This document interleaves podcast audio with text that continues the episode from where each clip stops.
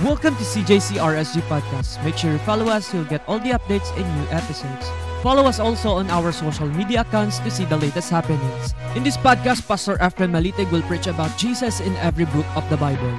Amen and amen. Praise God. Palakpakan ng Panginoon. Praise God. Upo po tayo. God bless mga kapatid. Tuloy pa rin ang buhay sa kabila ng mga nangyayari sa ating paligid. Walang pwedeng pumigil. Ano? Naalala ko kanina, nag-pray kanina. Nung panahon ni Daniel at naka Shadrach, at Abednego, nung panahon nila ay bawal talaga ang manalangin sa kanilang Diyos. May na pinagbawal at kapag pagka kinanalangin, ikaw ay tatapos sa, sa, apoy na pinainit ng pitong beses. Even, ano, pitong beses, ibig sabihin talaga, sobrang init noon. Ano? At yun naman, si Daniel ay sa leyon naman tinapon, di ba? But uh, walang, hindi sila napigil sa pagpupuri sa Diyos. At noong sila nagpuri, ay gumawa ang Diyos ng mga himala na pati ang mga mga tao at hari na hindi naniniwala ay naniwala. Nang sabi pa nga ni ng haring Nabucodonosor, walang ibang Diyos maliban sa kanilang Diyos. Imagine, ikaw ba naman yung itapon sa sa ano sa apoy na pinainit ng pitong beses tapos hindi nasunog. Ang nasunog yung nagtapon. di ba? Pero sila, hindi sila nasunog. At nagtaka yung hari, sabi niya, di ba tatlo lang yan? Bakit parang apat yan? Di ba? And Christ was there during those difficult situation. So, palagay mo, sa mga panahong mabigat, iniwala ka ba naroon si Jesus Christ? O tingin mo, iniwanan ka? Ha? Marami kasi, minsan mas magaling pa tayo sa Diyos. Di ba? Uh, I just want to share about uh, things about Holy Week. Do we observe Holy Week as Christian? Okay, sa saan ba si saan ba nanggaling ang Holy Week? Holy Week was uh, uh, first celebrated uh, third and fourth century during the uh, the time of the Bishop of Alexandria, si Bishop Athanasius. Siya yung naglagay ng Holy Week. At ang unang original na Holy Week ay uh, ang celebration, ang holiday lang diyan ay Friday and Saturday. Kaya yung uh, Good Friday, ano yung Saturday? Ah. Okay, so buti na, intanda nyo, no? Nalimutan ko na. Kasi, hindi ko kasi, uh, nung una, nagka-celebrate kami ng Holy Week. O, pagkatapos, inuman na. Kasi, uh, bawal maligo ng uh, Pride, uh, bawal maggayat ng uh, sibuyas. Pag Friday, patay ang Diyos. Kapag nahiwa ka, hindi nagagaling. yan yung mga yan yung mga bagay na nilagay sa aming kaisipan noong una. Uh, talaga naman, takot na takot kaming humawak ng kutsilyo noon. Kasi baka mahiwa kami. Sabi na nga mga, ako, huwag kayong hawak ng kutsilyo pagkano kasi pag nahiwa kayo, hindi nagagaling yan. Wala rin naliligo ng Biyernes Santo. Kasi patay ang Diyos. At lahat ng yon ay noong time of born again, ay nakita natin hindi naman pala totoo. Di ba? Ito'y haka-haka at kuro-kuro. Okay, na ibinigay, nilipat lang sa atin sa ng uh, ating mga ninuno, tradisyon na naglipat. At alam natin kung ano totoong mensahe ng Holy Week. Di ba? Siguro, maganda pag-usapan, bakit ang, ang week niya ay holy? Because that, that last week, that is, uh, natin, that is the most important week on the life of Christ the most important week. Why? Because in that week, Christ uh, did the last blow to his enemy. Naglag yung kumbaga yung kung huling round na 12 round para si Pacquiao at si ano si Mayweather ano buhusan na yan eh buhusan na so diyan na ibinuhos ng Panginoon ang lahat ng kanyang magagawa para para iligtas ang sambahayan sa kamay ng kaaway at sa sa ating ano at sa lumang pagkatao Because the worst enemy of the Christian is not your neighbor, not your wife, not your husband, nor your children. Ang worst enemy ng Kristiyano ay si Satanas. Kaya lang, ang sabi ng John chapter, 1 John 5.18, dahil anak kayo ng Diyos, hindi kayo pwedeng masaling ng demonyo. Ano? Maliwanag na sinabi. 1 John 5.18, dahil anak kayo ng Diyos, hindi kayo pwedeng masaling ng demonyo. Ngayon, Uh, actually, bago naman kumilos ng demonyo, mamamaalam pa siya. Pero talaga ang worst, worst enemy? Yung ating old nature. Yung ating lumang pagkatao. at diyan tayo lahat bumabagsak. But uh, since the cross is the uh, reference mark of our life, when we say reference mark, ma- ma- ma- maliwanag ang ibig sabihin ng reference mark. Pag pumunta ka ng Church of Je- ng uh, Church of Jesus Christ, the Risen Son of God, anong reference mark? Tabi ng Save More, likod ng Lianas. Reference mark yan eh, no? Makakarating ka na pag nalaman mo yon. Parang ano, pag ikay pupunta ng langit, anong reference mark mo? The cross of Christ. Kaya ka hindi kayo lumaglag at nanghihina. Kasi, wala natin sabihin, ano, kasi ako, although ako, ako, pastor, no, nagkakasala din ako eh. But what is my reference mark? Pag sinabi ng, pag kami ng pastor na nagsabing hindi siya nagkakasala, medyo may problema. Hmm.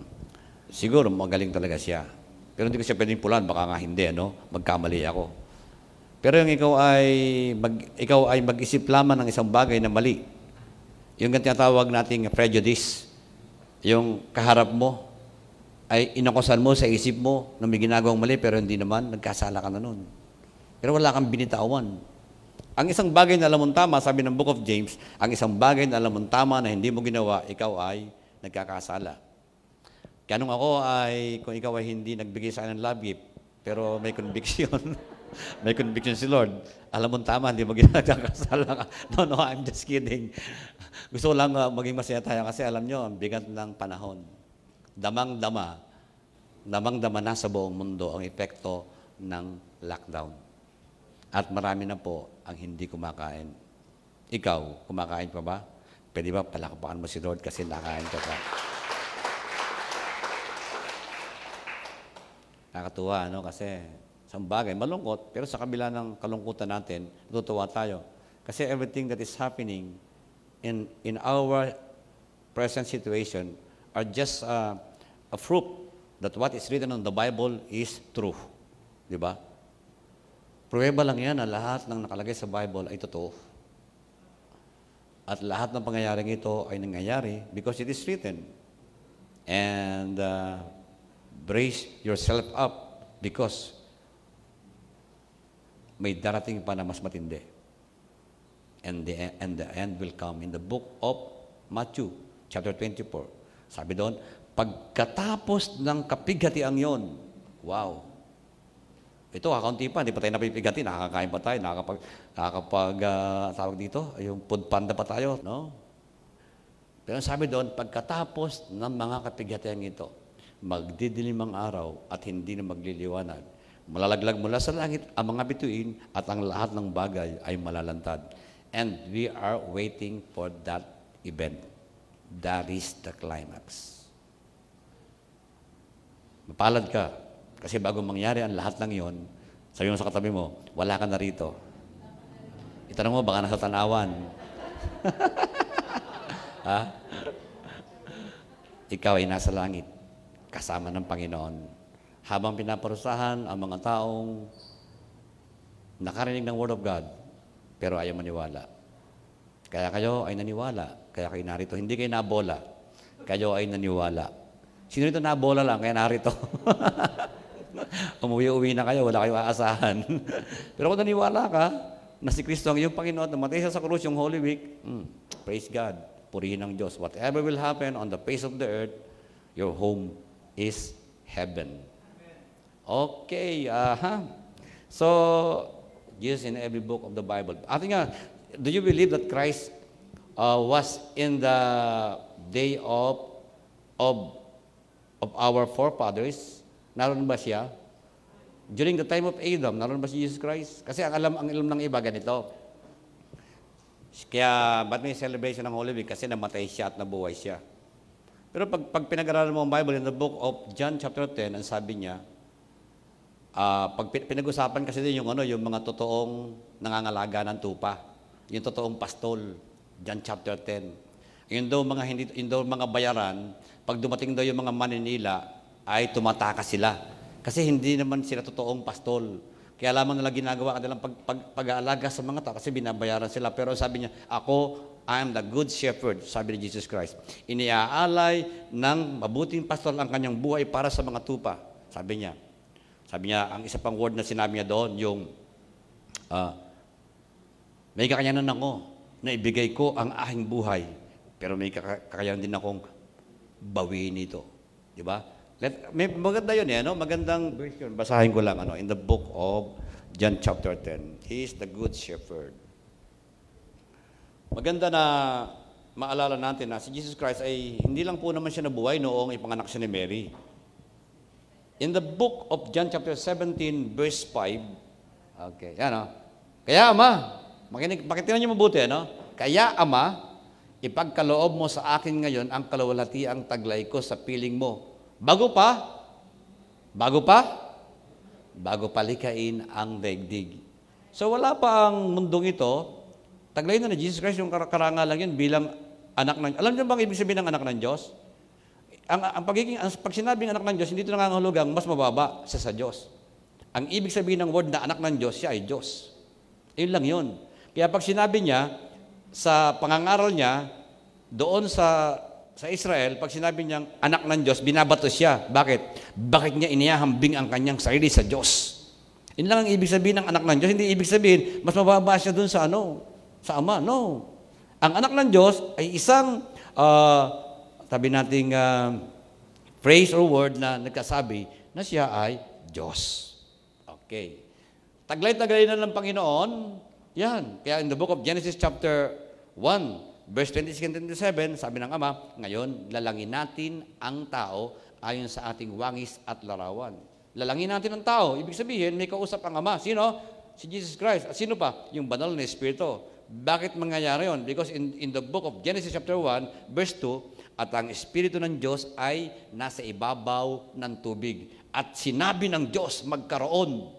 Pagdating ng chap, John chapter 1, ang sabi doon, In the beginning was the Word, and the Word was with God, and the Word is God. So, yung Word na sinabi, that is Christ. Yung banal na Espiritu, yung architect ng buong mundo. Kasi pag sinabi ng Ama, pamagitan ng salita, na walang ibang kundi siya, pag sinabi niya, magkaroon ng, uh, uh, ng puno, ang banal na Espiritu ang gagawa. Because ang salita ng Diyos ang nagbibigay buhay ay walang iba kundi ang banal na Espiritu. Kaya in the book of Hope, makikita natin ang banal na Espiritu ang gumagawa. So, even in the very beginning, sa book of Genesis, Christ is evident that He was there. Di ba?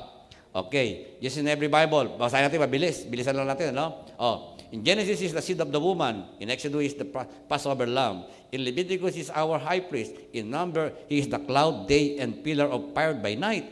In Deuteronomy, he is the prophet like unto Moses. In Joshua, is the captain of our salvation. In, Judge, in Judges, is our judge and lawgiver. In the book of Ruth, he is our kinsman redeemer. In, in the book of Samuel, he is our trusted prophet. In the book of King, he is the Lord our King. In the book of Second Chronicle, he is our reigning king. In the book of Ezra, he is our faithful spouse. In Nehemiah, he is the builder of broken down walls. In the book of Esther, he is our Mordecai. In the book of Job, he is our redeemer. In the book of Psalm, he is the Lord our shepherd. In the book of Proverbs, he is our wisdom. In the book of Ecclesiastes, he is our lover. In the Song of Solomon, he is our beloved fair one. In the book of Isaiah, he is the Prince of Peace. Then in Jeremiah, he is the balm of Gilead.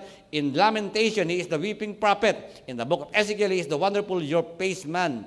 Poor pace man. He is the portman in the period parties in the book of Daniel. He is the faithful husband in the book of Hosea. In the book of Joel, he is the Holy Ghost baptizer. Amos, he is the burden bearer. In the book of Obadiah, he is mighty, save, mighty to save. Jonah is our foreign missionary. In the book of Micah, is the messenger with beautiful feet. In the book of Nahum, is the avenger of God's elect. In the book of Habakkuk, he is God's evangelist. In Zephaniah, he is our savior. In the book of Haggai, he is our restorer of God's lost heritage. In the book of Zechariah, is the fountain open in the house of David. In the book of Nahum, he is the avenger of God's elect. In the book of Malachi, he is the son of righteous with healing in his wings. Then, in Matthew, he is the Messiah. Mark, he is the wonder worker. In the book of Luke, he is the son of man. In John, he is the son of God. In the book of Acts, he is the foundation of the church. In the book of Romans, he is our justifier. In the book of Corinthians, he is our sanctifier. In the book of Galatians, he is the redeemer from the curse of law. In the book of Ephesians, he is the Christ with unsearchable riches. In the book of Philippians, he is the God that supplies all our needs. In the book of Colossians, he is the fullness of the Godhead bodily. In the Thessalonians, he is our soon coming King. In the book of Timothy, he is the mediator between God and man. And in Titus, he is the faithful pastor. Philemon is the friend that is stick closer than a brother. Then in Colossians, a Hebrew is the blood of the everlasting covenant. He is our great physician in the book of James. In the Peter, he is the chief shepherd. And in John, first and second John, he is love. In Jude, is the Lord coming with 10,000 of his saints. In the book of Revelation, is the King of kings and the Lord of lords. And that is Christ. Christ is there in every book of the Bible. What you need to do is just search for it and you will see that Christ is there. So si Kristo ay hindi lamang nabuhay noong siya ay ipanganak ni Mary. Kumuha lang siya ng katawang tao. Why? Kasi kailangan niya magkaroon ng dugo. Kasi ang requirement ng law, kinakailangan may dugo na tubigis para matubos ang kasalanan. Yun lang dahil lang pinagkatawang tao siya. Kasi kung siya Diyos, wala siyang dugo. Hmm? Sino dito wala ng dugo? Hindi kayo Diyos, kasi puyat kayo, no? Oo. Pero maliwanag na si Kristo ay nagkatawang tao. Why? Because without the shedding of blood, there is no remission of sin. Naintindihan nyo? Yun ang target niya. Kinakailangan. Kaya noong magkatawang tao siya, alam na niya kung ano mangyayari sa kanya. In the book of Genesis chapter uh, 2, sabi doon, sabi doon, pag kinain mo yan, tingnan ha, nung sabihin ng ama kay Adan, at kay Eva, pag, kay Adan, pag kinain mo ang bunga sa halamanan, mamamatay ka. Because God is all-knowing, alam na na mamamatay si Kristo. Ang sinabi doong mamamatay ka, hindi si Adan. Kasi lahat ng tayo mamamatay. Yung kanyang bugtong na anak ang mamamatay. Walang iba kundi si Jesus Christ to save the human race. Di ba? And that is the reason why that last week of Christ on the face of the earth is the very important week ah, on the life of our Redeemer. Kasi, yun baga yung ultimatum eh, the final law. Kinakailangan at diyan nag-pray si Lord kung maari, Panginoon, alisin mo sa akin ang saro ng paghihirap na ito. Ano ang ibig sabihin ng saro ng paghihirap? Why? Because during the time, the sin of all people all over the world ay ilalagay sa Kanya at yun ang saro, the cup of wrath of God, that the righteous God, Christ, will become unrighteous for the sake of the unrighteous. Wala siyang kasalanan, pero inilagay sa kanya ang lahat ng kasalanan mo at kasalanan ko para ikaw ay maging matuwid. Para ikaw ay maging katanggap-tanggap sa Diyos. Kasi walang tao na po pwedeng makapasok sa kalwalatian ng Diyos sapagkat ang lahat ng tao ay nagkasala. But because of the blood of Christ, pag sinabi mo, paano ako minahal ni Kristo? Tingnan mo ang krus. Yun ang pagmamahal ng Diyos sa iyo. Doon kanya minahal. Doon niya ipinakita ang wagas niyang pag-ibig sa iyo. Kaya every time makita ka ng krus, pasalamatan mo, Lord, thank you for your love. Because without your love, I am nothing. Kung wala ang pagmamahal mo, wala ako, Panginoon. Wala akong, there is only one thing that I, that qualifies me to become a believer of Christ, to become a worker of Christ. There is only one thing that qualifies me to become a believer, to become a worker in the vineyard of God, and that is the cross. The blood of Jesus Christ is the only qualification that I have in my life. It is not because I know how to speak in the public. It is not because I know how to read the Bible. It is not because uh, I am better than other. No. Hindi mo pwede sabihin, kaya ka pwede magpastor kasi nagtapos ka ng Bible school. Kaya ka pwede magpastor kasi magaling ka magpaliwanag. Kaya ka, mag, kaya ka pwede magpastor kasi magaling kang magpray. No. Without the blood of Christ, without the blood, the cross of Christ, we are all nothing. But rubbish, tayo sabi ng Bible in the book of Isaiah, 64 verse 6. Tayong lahat ay nagkasala. At ang lahat ng ating gagawin na mabuti, sabi sa book of Isaiah 64 verse 6, ang lahat ng mabuti na pwede nating gawin, ang sabi sa Bible, ay isa lamang maruming basahan sa harapan ng Diyos. Imagine, kung wala si Kristo sa buhay mo, kahit magbigay ka pa, mag-donate ka pa ng, ng mga school, sabihin mo, donated by congressman, wala rin kwenta yun. Without Christ. Because in Him we live, in Him we live and move and have our being. Tayo nabubuhay dahil sa Kanya at gumagalaw tayo dahil sa Kanya. Without Him, hindi tayo mabubuhay, hindi tayo pwedeng gumalaw kung wala siya. Di mo ba alam na isang araw lamang alisin ng Diyos sa iyo ang iyong hininga, pwede niyang gawin yon? That's why every breath, ah, ah, sa bawat umaga niya kinabubuhay at humihinga, pasalamatan mo siya. Kasi hindi pa niya kinuha yung hininga ng buhay. Mga kapatid, yan o, lahat tayo naging marumi sa harapan ng Diyos. Ang mabubuting gawa natin ay maruming basahan ng katulad. Kaya tayo, tayo mga born again Christian, may pagmamalaki, mas banal ka sa akin. Naging banal tayo dahil kay Kristo. Huwag pagmamalaki, mas mabuti ka sa akin. Naging mabuti lang tayo dahil kay Kristo. Huwag masabing, mas matuwid ka sa akin. Naging matuwid lang tayo dahil kay Kristo. Tayong lahat ay naging matuwid. Tayong lahat ay naging banal dahil kay Kristo. At ito ay hindi sa ating gawa. Kaya walang dapat ipagmalaki ang sinuman. After, after the cross, what are the benefits? What are the great benefits that we, that we uh, uh, sabihin natin, uh, we get out of that? Ano yung mga great benefits na kuha natin? Okay. In the book, ito po mga kapatid, ano? tandaan niyo ito ha. Because of the death of Christ, we enjoyed these things. Roman 14, 17. For the kingdom of God is not a matter of eating and drinking, but it is righteousness, peace, joy, and the Holy Ghost. Diba? Okay. Sapagkat ang paghahari ng Diyos ay hindi tungkol sa pagkain o inumin. Ito ay tungkol sa katwiran, kapayapaan, at kagalakan na kaloob ng Espiritu Santo.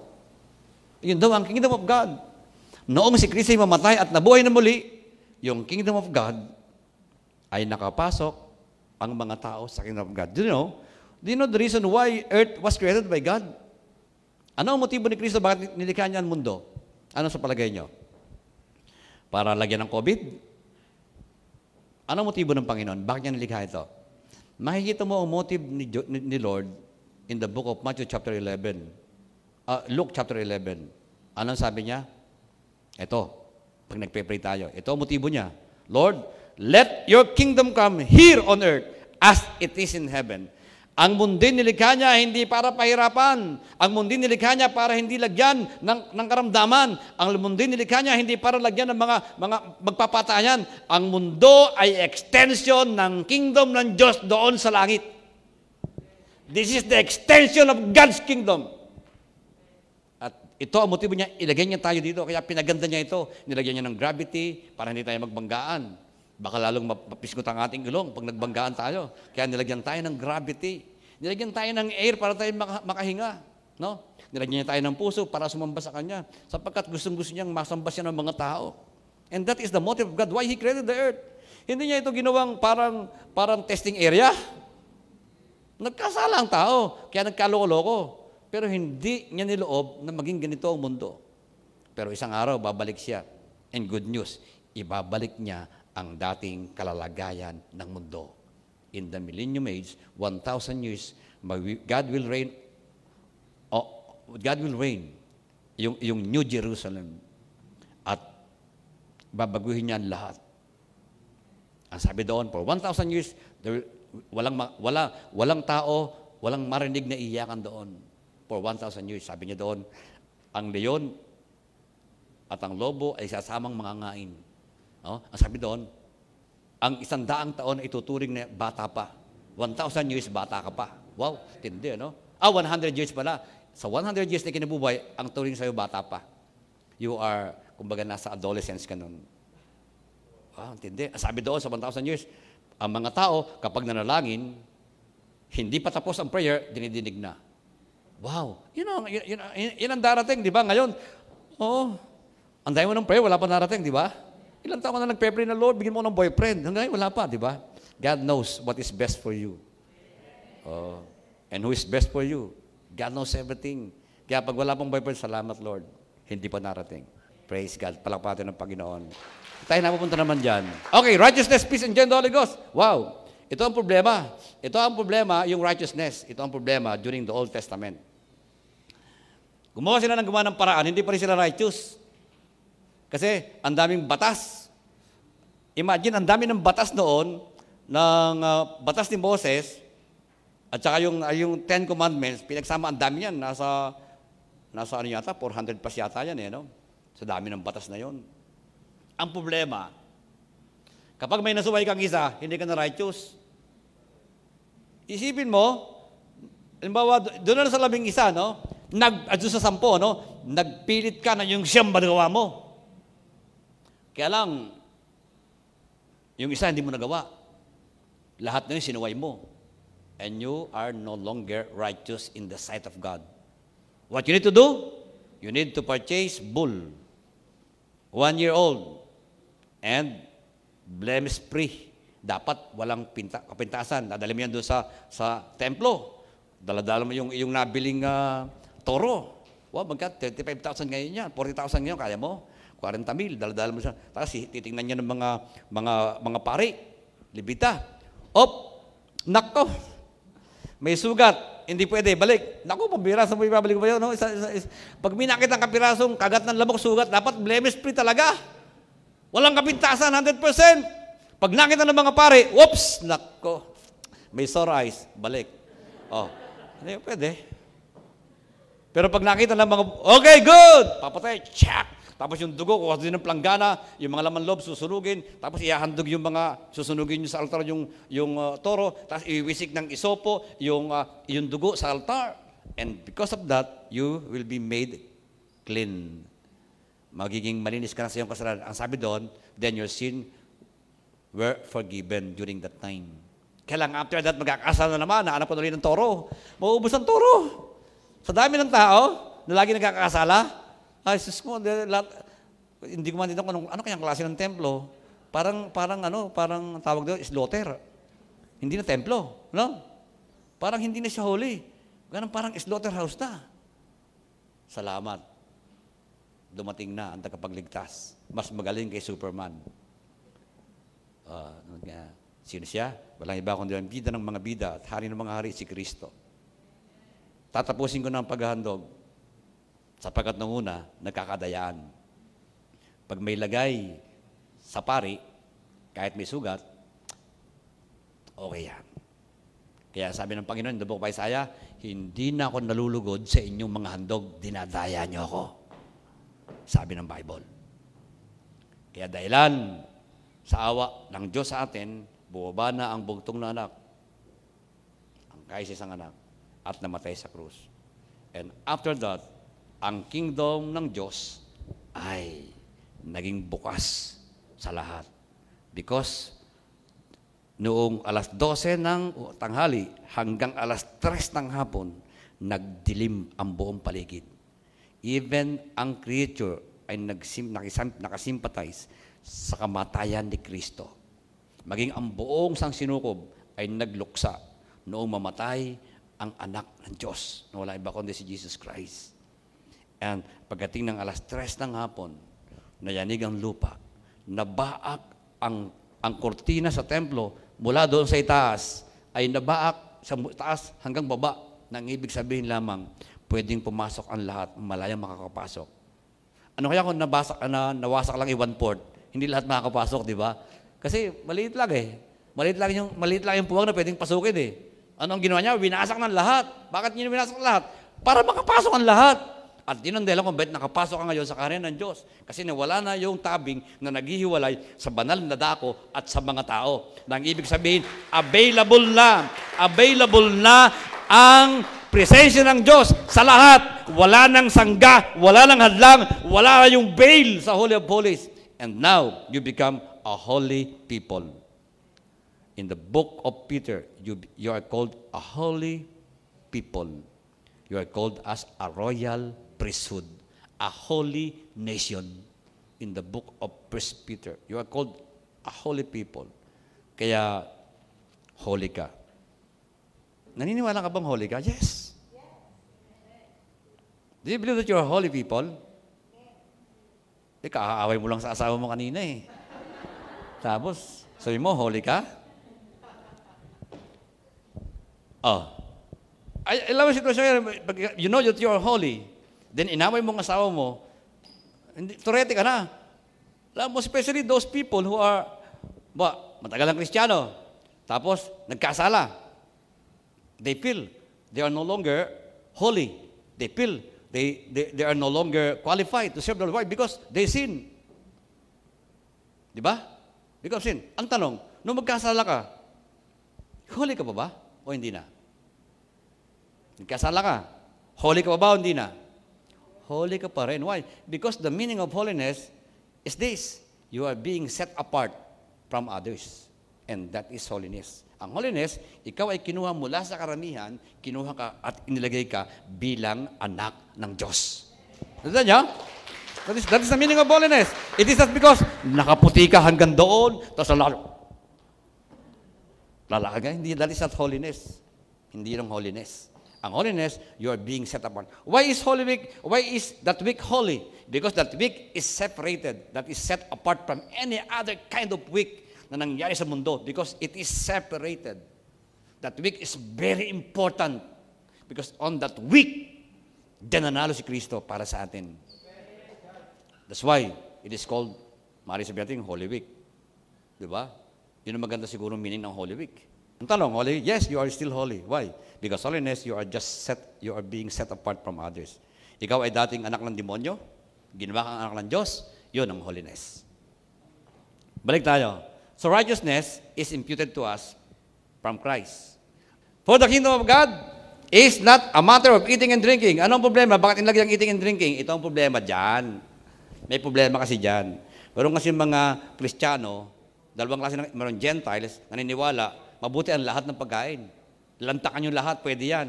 Kasi hindi naman ang pumapasok sa bibig, nagpapasama sa tao, kundi lumalabas. Meron naman mga Christian, Jews, Jewish Christian na na-convert. Kaya lang, they observe the law. Hindi po pwedeng kumain ng ganito, hindi pwedeng kumain ng ganyan. Kaya nag-aaway sila. Hindi po pwede na. Pwede. Di ba Kristiyano tayo? We are, we, we are justified, uh, we are being sanctified, we are, we are justified by faith. Di ba? Pwede na tayo kumain. So nag-aaway ang Christian community during that time. Kasi ang paniwala na, pwedeng kumain, pwedeng hindi. Pero sabi ni Jesus, ang sabi diyan ni Pablo, ay ang kaharian naman Diyos hindi nakabatay sa pagkain. Ang kaharian ng Diyos ay nakabatay saan? Saan? Righteousness, peace and joy and the Holy Ghost. The righteousness of God is imputed to us through the death of Christ. Nung mamatay si Kristo sa krus, at ang kanyang dugo ay tumigis doon sa Kalbaryo, ano nangyari? Lahat ng ating kasalanan ay inalis sa atin, at yung kanyang katwiran ang nilagay sa atin para tayo mabuhay na matuwid. And because of the death of Christ, you are called a righteous people. Righteous ka ba? Diyan magkakaroon ng problema. Kasi, pag hindi mo na ang righteous ka, papapayin kang demonyo. Anong ilalagay niya? Lalagyan ka ng condemnation. Magkakaroon ka ng problema ngayon. Hindi ka ngayon makarating sa church because you are condemned. Tuwan-tuwa ang demonyo na kundi na ka. Isipin mo, kung halimbawa yung kinagkaroon ng problema, halimbawa, let's say, hindi ko sinabi magkasala kayo, ha? Kasi lahat ng kasalanan may kabayaran. Si David, nagkasala siya. But yung kanyang righteousness in the sight of God remains. Still, siya pa rin yung lalaki o taong pinakamalapit sa puso ng Diyos. Ano nangyari? Bigat ito. Ito ang kasalanan ni David, ha? O, nagkasala siya. May nakita isang magandang babae, si Bathsheba. Naliligo sa batalan. Ito naman si David, ay galing sa gera. Ang problema, ang batalan ng una ay walang bubong. Kaya nung sinasa palasyo si David, galing sa gera, kapapatay lang niya ng 10,000. Ang sabi, purihin si Saul, pumatay siya ng isa isang libo. Pero purihin si David, pumatay siya ng 10,000 libo. Pahiga, nagpapahinga siya ngayon. Kaya yung mga after the victory, wala dapat maging complacent. Dapat diretso pa din, namamahinga na siya. Napatingin siya doon sa batalang butas. Wow! Ang gandang babae, si Batsiba. Nagkaroon agad siya ng interest kay Bathsheba. Alam mo ang ginawa niya? Sabi niya kay Joab, sino yan? Asawa po yan ni Urias eh. Pag ang gawin mo ha, dalhin mo si Urias sa matinding labanan. Pagdating sa labanan, iwanan mo, yaman mo mamatay. Ito naman si Joab, yun ang ginawa, namatay. Ipinapatay ni David si, si Urias para makuha si Bathsheba. And because of that, he sinned against God. Nagkasala siya. Sabi ni Nathan, alam mo rin David, minsan pag tayo nagkasala, minsan hindi natin alam nagkasala tayo o kaya we are cherishing sin in our life. Nagkakasala na nga tayo, patuloy pa rin tayong nabubuhay doon. Pero sabi ni David, sabi ng Panginoon kay, kay Nathan, pumunta kay David, sabihin mo ito, Mahal na hari, merong isang mayaman, marami siyang alagang tupa. May dumating siyang bisita. Kaya lamang, meron doong isang mahirap na iisang tupa. Alam niyo ang ginawa ng mayaman, kinuha yung tupa ng mahirap at yun ang niluto, yun ang pinakain. Ang sabi ni David, dapat mamatay ang masamang haring yun. Dapat parusahan siya. Napakasama niya. Sabi ni Nathan, mahal na hari, ikaw yun. Iisa na nga yung pag-aari ni Urias eh. Si Batsiba na lang eh. Kinuha mo pa. Alam mo? Natauhan siya. Wow. And because of that, he repented for that sin. Paano siya nag-repent? Doon sa harapan ng kanyang napakagandang palasyo, nagsuot siya ng sako. Nagsuot siya ng sako.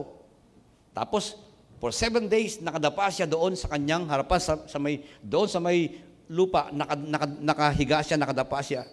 At umiiyak siya sa Panginoon. Panginoon, patawarin niyo po ako. Pero sabi ng Panginoon sa kanya, dahil sa ginawa mong yan, mamamatay ang iyong anak. At tandaan mo ito, yung asawa mo, sisipingan ng iyong anak sa harapan ng maraming tao. Aagawan ka ng, ng trono ng iyong anak. At dahil sa ginawa mong yan, ang pangako ko sana, dapat, ng, dapat sa Israel, ang lahi mo lagi maghahari, hindi na mangyayari yon. Isa lamang sa lahi mo na laging maghahari. Because of what you did. Pero after after one week, sabi nung uh, sabi nung mga ano, mga kanya mga ano, mahal na hari, patay na po ang bata. Anong ginawa ni David? Bumangon. Nagbihis, naligo, nagbihis, inilagay ang kanyang korona, at upo sa trono niya bilang hari. Tapos na. Kasi, ano nakita niyo kay David? Kung patuloy kang maglulugami sa kasalanan mo, paano ka aahon? Tatapusin mo na ba ang paglilingkod because of the sin that you have did, that you have done? No. Walang mangyayari. Kahit isip mo nang isipin, walang mangyayari. Hindi magbabago ang sitwasyon, nagkasala ka. Nagkasala ka. Sigurado, mangyayari. Pero I, I, I believe God will uh, allow it for you to learn from Him. Ang tawag doon, God is dealing with you about your problem.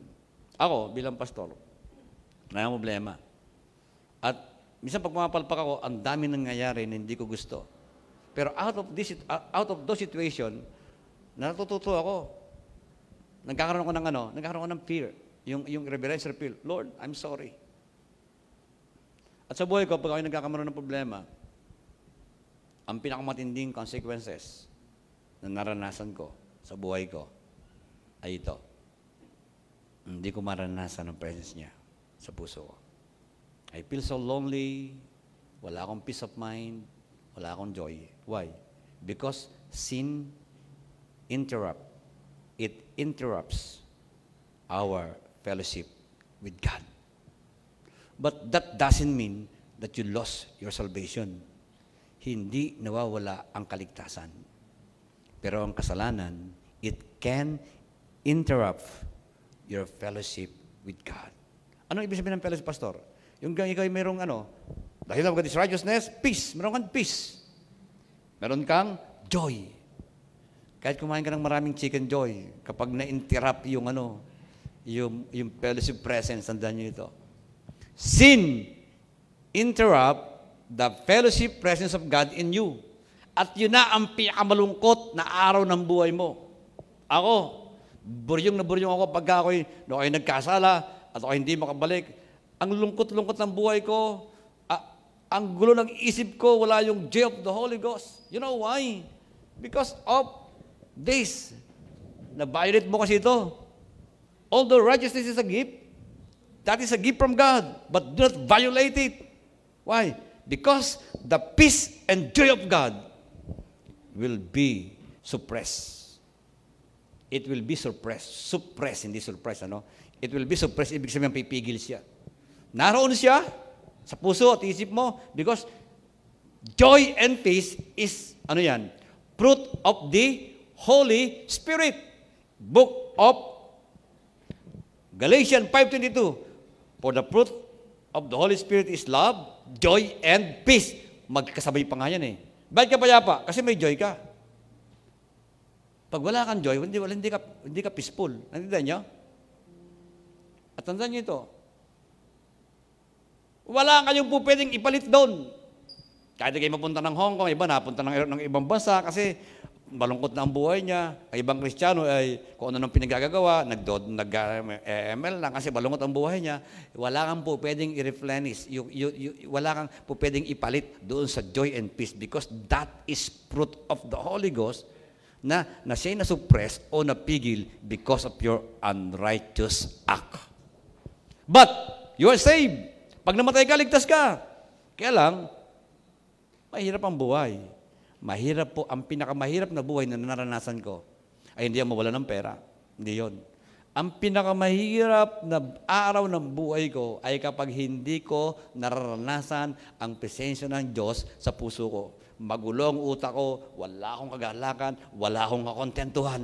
Mainit ang ulo ko. Why? Because sins interrupt the fellowship presence of God. How can you regain your composure as righteous Christian? What are you going to do? Ano gagawin mo? Ikaw, alam mo?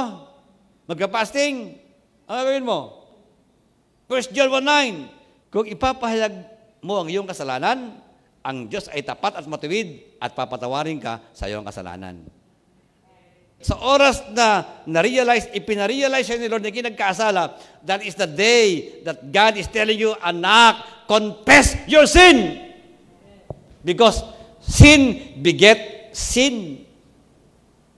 Kaya nga, dapat bantayan yung sarili nyo. Minsan kasi, nakita natin, yun ba, yung yung adultery, yung, yung pagnanakaw, yung, yung lust, yun ang arakit nating sin, ano? Pero hindi nyo ba alam na nag-accumulate ang sin? It used to accumulate. Anong ibig sabihin, Pastor, it used to accumulate? Pag meron kang isang kasalanan na neglect, halimbawa, ganito, simple lang, ano? Simple lang, ha? Di ako nagpaparinig, ha? Pero mag-asample lang ako. Halimbawa, kumuha ng kape sa tindahan ni Pastor, tapos hindi ka nagbayad. Kasalanan yun. Maliit lang yun, kape lang eh. Magkano? 8 pesos. Pero sin yun eh. Then, you, you, you neglect it. Then, another day, nakita ko ulit, may, uh, meron ko na ginawa dito. Kasi maliliit lang ng bagay eh, no? Uh, sin, regardless of how serious it is, or regardless how small it is, it is just the same. They are sin. Kaya ba ikaw nasa inyong kumpanya? ikaw ay nasa office, no? Kumuha ka ng ballpen, di lang po uwi. Sa office yun eh. Ba't mo inuwi? Kasalanan yun. Pero hindi mo alam, kasalanan yun. Ano, para sa'yo, baliwala lang. Pero yung maliliit na kasalanan yon, kapag yung nagpatong-patong, lalaki yon hanggang mawala ka sa sitwasyon kasi you are doing unrighteous things. Kaya ano sabi ng Panginoon? Anong kanyang admonition? Ito sabi niya, whether you eat or drink, do it for the glory of God. Even in a very small things of your life, see to it that you are doing it for the glory of God. That is a reminder for us all na dapat ganun tayo. Mga kapatid, this, this afternoon, ah, this morning pala, ala ko, afternoon na. Mag-confess tayo.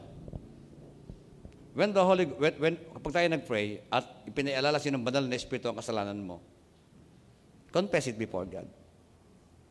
Minsan maraming ganito, nagkasala sila, ayaw mag-confess kasi they feel ang Diyos hindi natanggapin sila. Isipin mo, mas magaling pa sila sa Diyos. Then, uh, because of that, mabubuhay sila na condemn.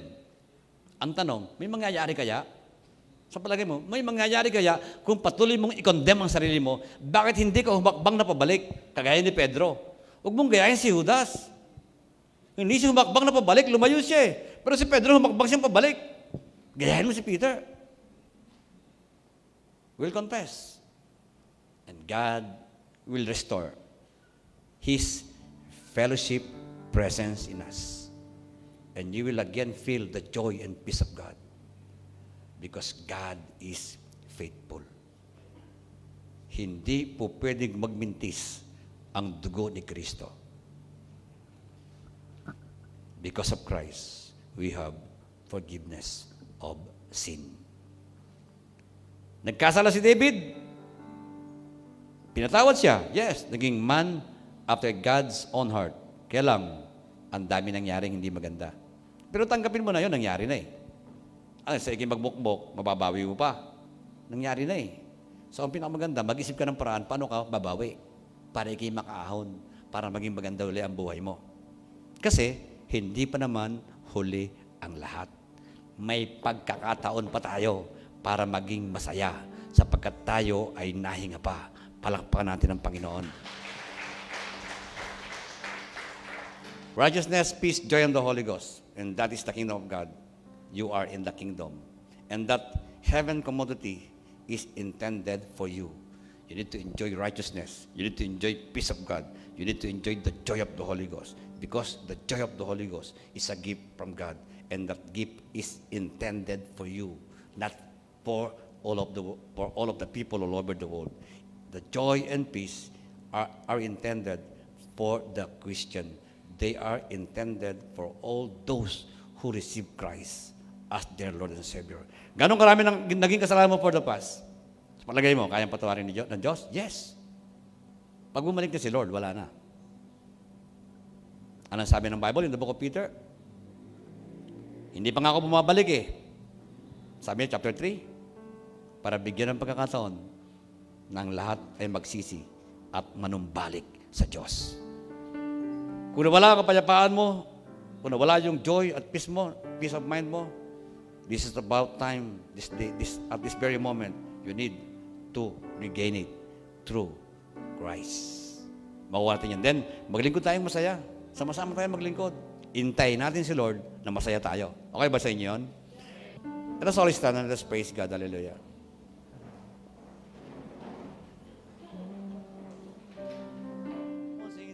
Hallelujah. Napakabuti mo. Napakabuti Sabi mo kay Lord, napakabuti mo, Panginoon. Napakabuti.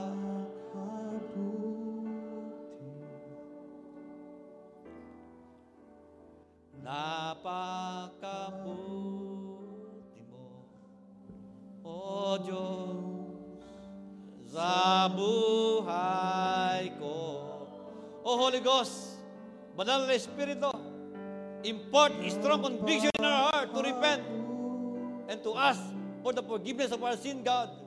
Cleanse us, God, this morning. Hallelujah. Cleanse us, Lord. Let the blood of Jesus cleanse us from all of our wickedness and sin, our iniquity and transgression, Lord God.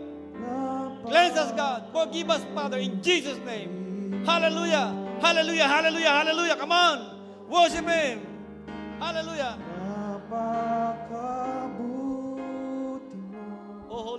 Living God. Let your presence hover over this place. Let your presence, Lord God, baptize us with your presence, Holy Spirit. Hallelujah. Hallelujah. Hallelujah. Hallelujah. Hallelujah. O Diyos, sa ko.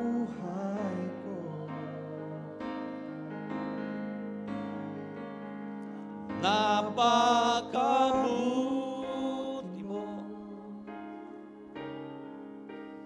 Napakabuti mo. Napakabuti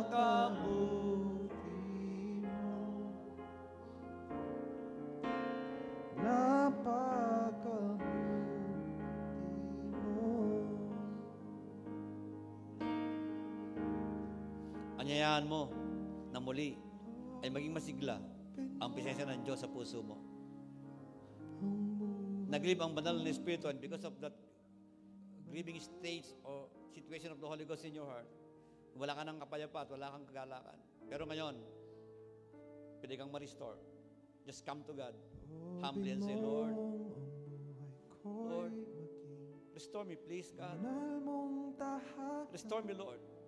luklukan ng iyong wagas na pagsinta. Hallelujah.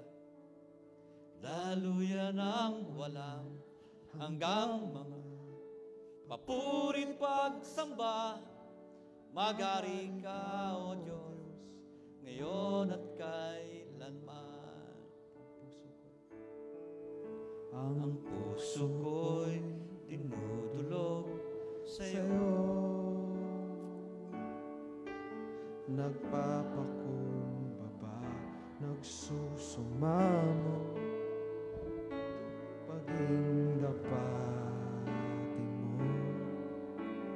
Ikaw ay mamasdan, makaniig sa'yo ay kumisa. Loobin mo ang buhay ko'y maging banal mong tahanan. Luklukan ang iyong wagas na pagsinta. Daluyan ang walang hanggang papurit pagsamba. Maghari ka, O Diyos, ngayon at kailanman. Loobin mong ang buhay ko'y maging banal mong tahanan. Luklukan ng iyong wagas na pagsinta. Daluyan ng walang hanggang pagsamba. Maghari ka, O Diyos, ngayon at kailanman. Kung sa parang uh, pakiramdam mo ay kayo malayo, naliligaw ka na lang sa Panginoon sa iyong buhay. Parang hindi mo malaman ang pagbalik sa Diyos. Isa lang ang dapat mong gawin. We have reference mark so that you can, uh, para kayo makabalik sa Ama. Ang reference mark ay ang cross. Kung nalayo ka, nahirapan ka, tingin lang sa cross, makakabalik ka sa ating Ama. Because the cross is the reference mark to heaven.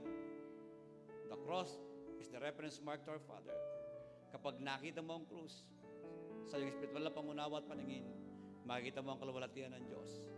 Ang cross ay lugar kung saan ipinakita ng Diyos ang kanyang hindi nagmamaliw na pagmamahal. Walang po pwede maghiwalay sa atin sa pag-ibig ng Diyos. Hindi ang kahirapan, hindi ang kalaliman, hindi, walang anumang bagay na po pwede maghiwalay sa iyo at sa akin sa pag-ibig ng Diyos. Sinabi ng Diyos yan. God love you so much. Salamat po, Panginoon. Tulungan niyo po kayong mabuhay na matuwid para ang kapayapaan at kagalakan ay patuloy naming ma ma-enjoy sa aming buhay, Panginoon. Sapagkat ano ang kabuluhan kung marami kaming pera, kung hindi naman kami payapa at wala naman kaming kagalakan. Everything is useless without the joy of the Holy Ghost in our heart, Lord God. So please, God, we pray, restore everyone. Restore the peace, restore the joy, and the righteousness that is in us. Lord, allow us to be under the influence of the righteousness that you have given us, God. Allow us to live every day of our life under the influence of the righteousness that you have given us. So that ang aming gagawin mga bagay na magbibigay ng papuri at parangal sa iyo. O amang banal, Diyos ng mga Panginoon, sa pangalan ng Panginoong Jesus. Hallelujah, hallelujah. We pray and we beseech your throne, God, this morning. Hallelujah. Let our mind, let our soul, let our spirit be under the influence of the power of the Holy Spirit so that we can live life that is acceptable before you. Purihin po kayo at tuwalatiin, dakilain po kayo at sambahin sa pangalan ni Jesus na aming Panginoon. Ang lahat ay magsabi ng Amen. Praise God, praise God, hallelujah.